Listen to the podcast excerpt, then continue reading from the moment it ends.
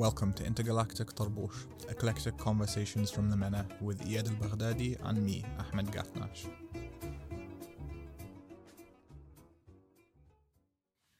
Yeah, Ahmed. Hey Ed, How you doing, how's it going? Good, thanks. You? So, what is this? Um, this is um, something we've been meaning to do for a very long time, and we've had a few false starts on, uh, which is basically to start recording our chats because you know they're so interesting that I'd probably listen back to them myself.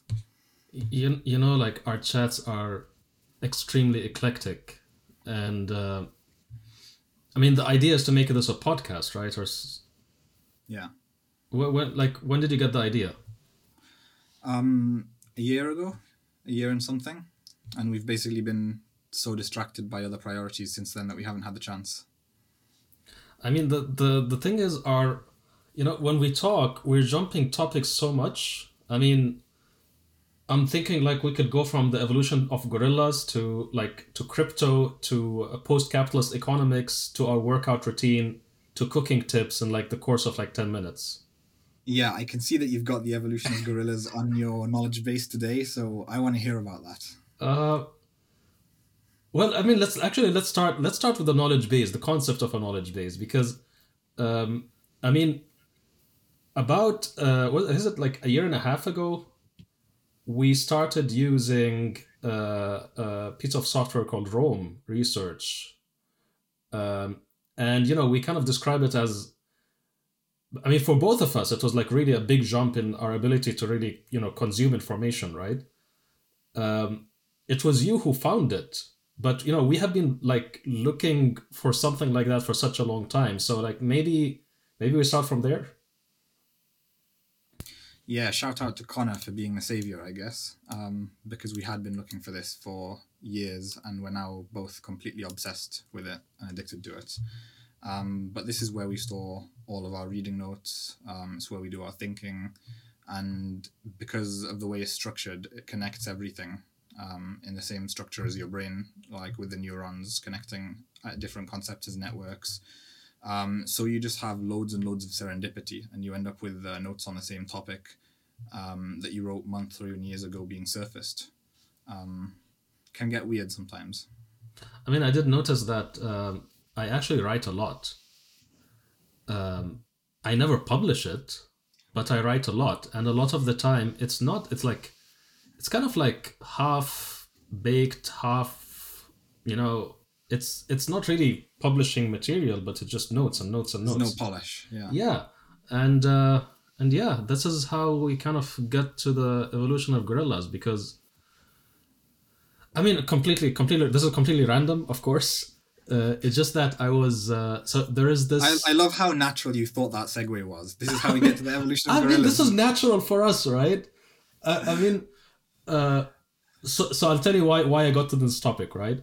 So there is this uh, you know, there's someone there's someone out there listening thinking, what does this have to do with anti-authoritarianism? Yeah, because I mean, I mean, you know, it's it's a weird thing, but I have been thinking about this topic from that from like I've been thinking about history really, but then I'll, I'll come back to that. Let me let me just tell you how how I got on uh, on on on gorillas. There was this um, uh, popularizer of science who mostly does content in the Arabic language. She's I don't think she's very well known outside of the Arabic realm. Her name is Salam Katanani. Uh, I think she's Jordanian, uh, staying living in the United Arab Emirates, and uh, she's been doing a lot of uh, really interesting material. I mean, really good material for for the Arabic language. And like one of her recent posts was about, uh, I think she posted a clip um, of uh, essentially. Uh, yeah, it's, a, it's an imaginary clip, of course, of uh, you know uh, Australopithecus, uh, which is you know basically an one of our evolutionary ancestors before we became Homo, you know, before we came, the, the species became human, right? And I think she commented on that, and she's like, um, you know, this is these are human beings, uh, you know, three million years ago or something like that. And I think she got like a torrent of abuse on Instagram from everybody who's like, you know, their their idea is that you know this is religiously implausible or even like it's it's blasphemy to even say that. Uh, On the other hand, I was thinking, wait a minute, Australopithecus wasn't human. It was it was an ape. It says that in the name, Australopithecus, right? Australo means sou- southern, Pithecus is ape. The first human is probably Homo erectus, right? Two million years ago, 1.9 year, million years ago. But that got me into like this query about like when did like when did we branch off from gorillas? Uh, and the answer is somewhere somewhere between 10 to 8 you know 8 to 10 million years ago uh, which is why I think that on uh, from an evolutionary perspective we're actually closer to chimpanzees than to uh, uh, than to gorillas completely different I mean I know this is like the story doesn't make sense but uh, you know this is where we are Yeah, you mentioned um, religious sentiment, and I've tried to dig into this um, before because people do get upset um, and they do use religious reasoning. Um, but I don't think that's the reason because, um, okay, you can disagree with the reason, but there's nothing inherently offensive about it unless you've been raised to feel some kind of offense. At, it's like someone basically told you your mother's a, a, a, a chimpanzee or something. Uh, the, the interesting thing is that uh, you know we, we don't know our own tradition by the way. This is by the way this is very normal for us when we when we when we move from a really serious topic to a political topic to a religious topic. Uh, but then yeah these are these are kind of our the things that we geek out on. Uh, it's interesting that in the shia tradition there is, there are lots of references to this idea that the the scriptural uh, Adam is not the first human. Uh, that uh, you know th- that what is being described is a spiritual father of humanity rather than a biological father of humanity. And there is actually let me let me look it up. Give me a second. So this is the good thing about having uh, 171 tabs open. That just sounds horrifying. So I'm reading uh, an article written in Arabic, uh, also written from a religious perspective, mind you, from the Shia tradition, that says Adam laysa awwal al-bashar. Adam was not the first human. Um, and uh, apparently this cites uh, thinkers, Muslim thinkers, from 320 Hijri. Uh, you know, you have to, you, when you want to convert, I guess you have to add 500. I think 500, 500 and uh, so sorry, 620 years. Um, 381 Hijri, 606 Hijri, going back to things that were mentioned uh, uh, among uh, the early Imams, uh, Ja'far al-Sadiq, etc., was this idea that before Adam there was a million Adams. Uh, I found that interesting. The whole idea that uh, in the Muslim tradition we don't really have a problem. You know, traditionally we didn't have a problem with the concept of evolution uh, and we can talk about this later i think and you know when it, whenever it comes up but apparently now we do and i don't know when we started to make a big fuss about this Yeah, I think um, somewhere along the line we basically became defensive about science and decided, well, either colonialists decided to pit them against each other first, or we did it as a backlash, but we basically started to assert religion against science rather than alongside it. So what's in your notes i mean you, you, ha- you have you have notes of i mean i don't know why you put you put this in the plan but you wanted to speak about eric Zemmour Yeah, so before that, on the topic of early Christianity, did you know that uh, early Christianity had a 40% growth rate per decade for the first 300 years? wow for the first what 300 years. 300 wow 350 years, I think. I mean, you got to ask yourself, uh, what is it in the moment that made it gain so many supporters in such a short short period of time to have such momentum for 300 years? It's uh, I, I I didn't really consider it. Um, but I don't think that would look um, like very much like coronavirus growth rates. I don't think that would look very shocking in the early stages. Um, like I mean, yeah, Roman but you're Empire talking about fairly 300 years. You're talking wait, you're talking Yeah. year by year, year, year over year. No, uh, I think 40% growth per decade. Per decade. first 350. That's still very Yeah. impressive. I mean, that's still very, very, very fast. I mean, and of course, the most, most. This is basically under Roman times, uh, so it was mostly within the Roman realm, right? Which kind of raises a question of uh, the spread. I mean, did Christianity spread beyond uh, the Roman region? I don't know. I mean, I'm not. I haven't studied that. I think it puts into question a lot of uh, the dynamics of transmission as well. Like I'm wondering whether it was um, individuals or whether you'd have like communal conversions, um, whether it spread uh, between adjacent geographical locations or um, it was you know much more widespread. it's Really interesting to to contemplate. Yeah, I mean, um, you know, earlier we, we, before we, before we started the episode, we were uh, we were discussing your knowledge base, and, and you're like, everything on my knowledge base is either too political or too far down the crypto rabbit hole. Uh, I mean, and that's the thing. We have been thinking about. I mean, we have been thinking about really weird things. In in the end, we are building uh, an organization which is focused on the future of the Middle East and North Africa, and of course, by extension, the future of the world. And we are activists. Uh, we are very intensely interested in the cause of liberty and democracy. Um, but we end up a lot of our conversations end up about you know crypto and bitcoin and psychedelics and and of course the world order and nationalism and uh, and china and and religion and, and stuff like that uh, but i guess we have a very different take on what it means to to be to be activists yeah especially over the last couple of years um, where i felt like um, a lot of the activist community has just uh, been putting the blinders on more and more uh, and meanwhile we've been becoming more and more eclectic to the point where some people are like, why the hell are you interested in all of this stuff? Where we're like doing campaigns. Yeah, no, I mean, the, there's always this feeling of disconnect. Um, I've been feeling it more now, to be honest. Like when I'm meeting, because for two years you're not meeting people, right? Like during the pandemic and stuff. So and before Oh, and then- Omicron, and then you you meet people and you realize how weird you got.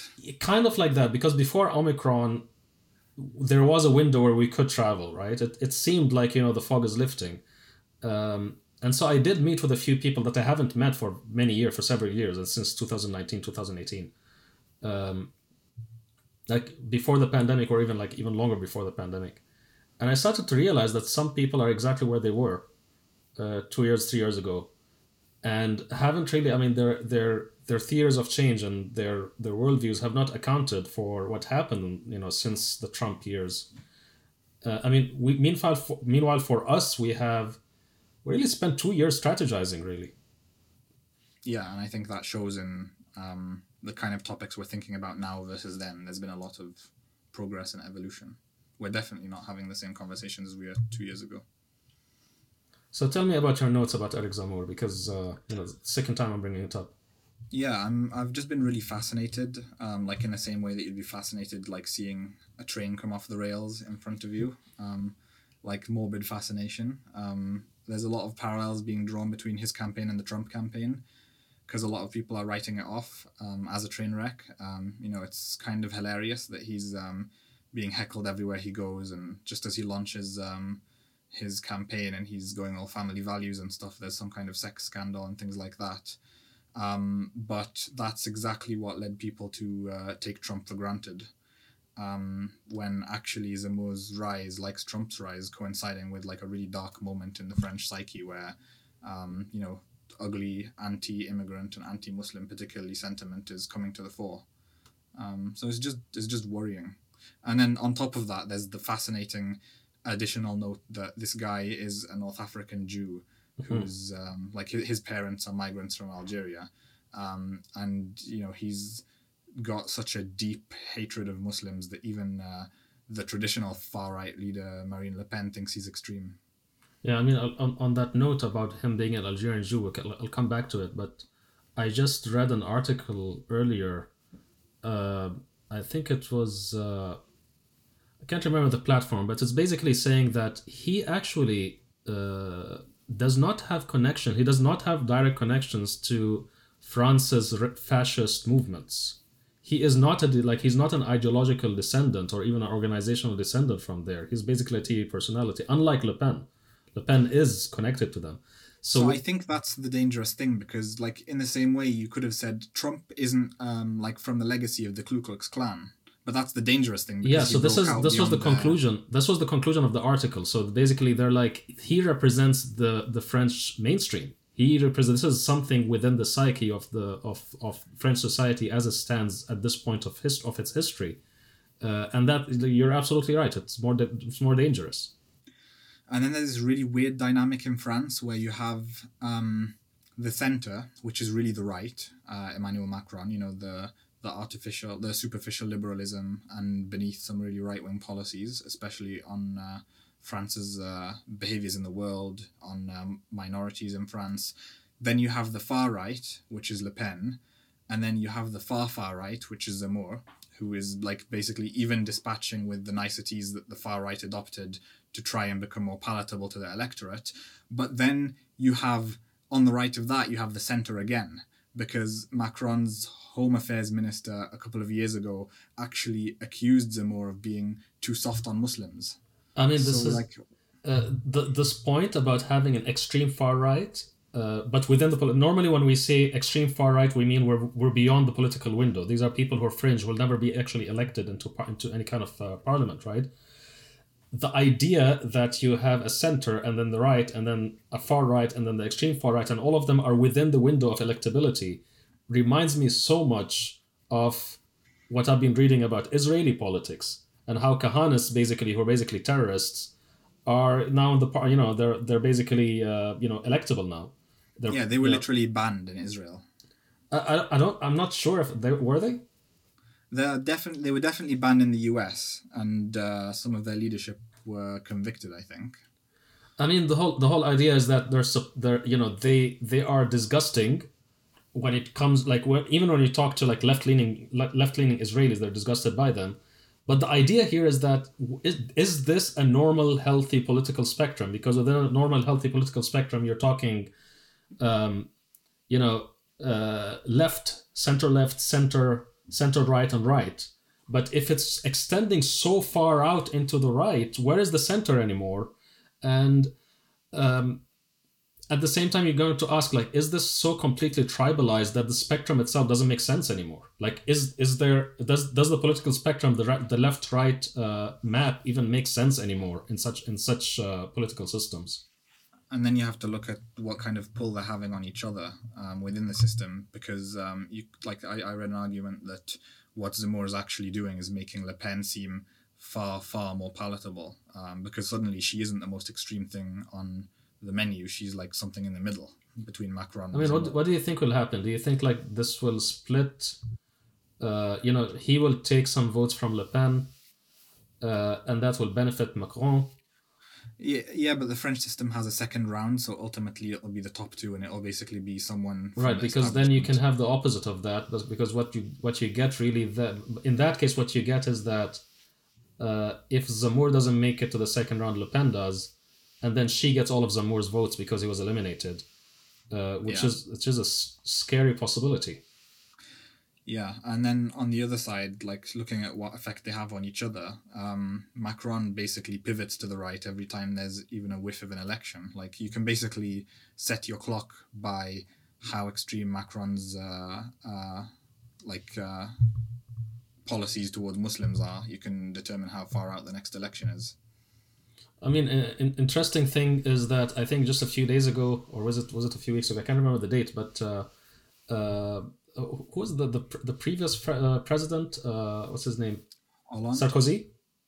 Oh yeah. Uh, he was found guilty, like he was convicted for breaking campaign finance laws during his 2012 bid, which he lost. When he took a bribe, when he took uh, payments from Gaddafi. I'm not sure which one this is uh, because because apparently there's multiple. Uh, It's almost like there is actually a long history of dark money in French politics because there was also that story about how Le Pen was basically accepting money from the UAE through some kind of intermediary. Yeah. Uh, so it seems that there is a history of that and you know dark money in French politics. Um, I don't think I think I don't think Sarkozy is the only one who's been who's in trouble. I'm not sure.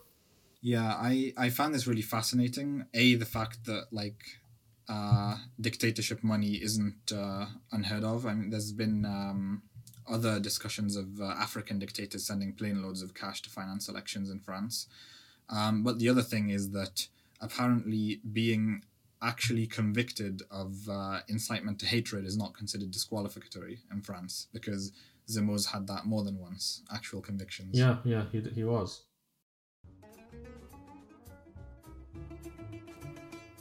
Thanks for listening. To support us, please leave us a rating wherever you listen to your podcasts. You can find the link to our Patreon in the episode description. See you next time.